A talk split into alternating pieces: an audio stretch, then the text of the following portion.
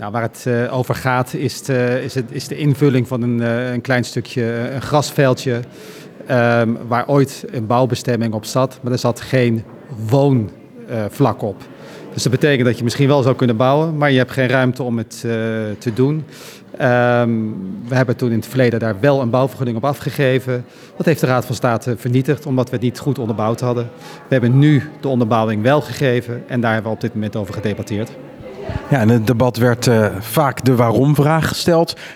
Waarom wilt u dit eigenlijk? Nou, ik wil helemaal niks. Het is het college en de, en, en de betrouwbare overheid. We hebben aangezegd, we, we, we, hebben, uh, we zijn meegegaan in het plan. De Raad van State heeft het afgewezen. Die heeft gezegd, u moet het verder onderbouwen. En daar voelden wij als, als college een verantwoordelijkheid en als gemeente. En uiteindelijk is het aan de Raad of we dat goed gedaan hebben of dat niet goed gedaan hebben. Wat je kan zien is dat in vergelijking met het verleden de Raad is veranderd qua samenstelling. Dus de mening kan ook uh, veranderen. We gaan het zien. En dan was er nog wel wat uh, onduidelijkheid of het nou om één stukje grond of om drie plekken gaat. Hoe zit dat precies?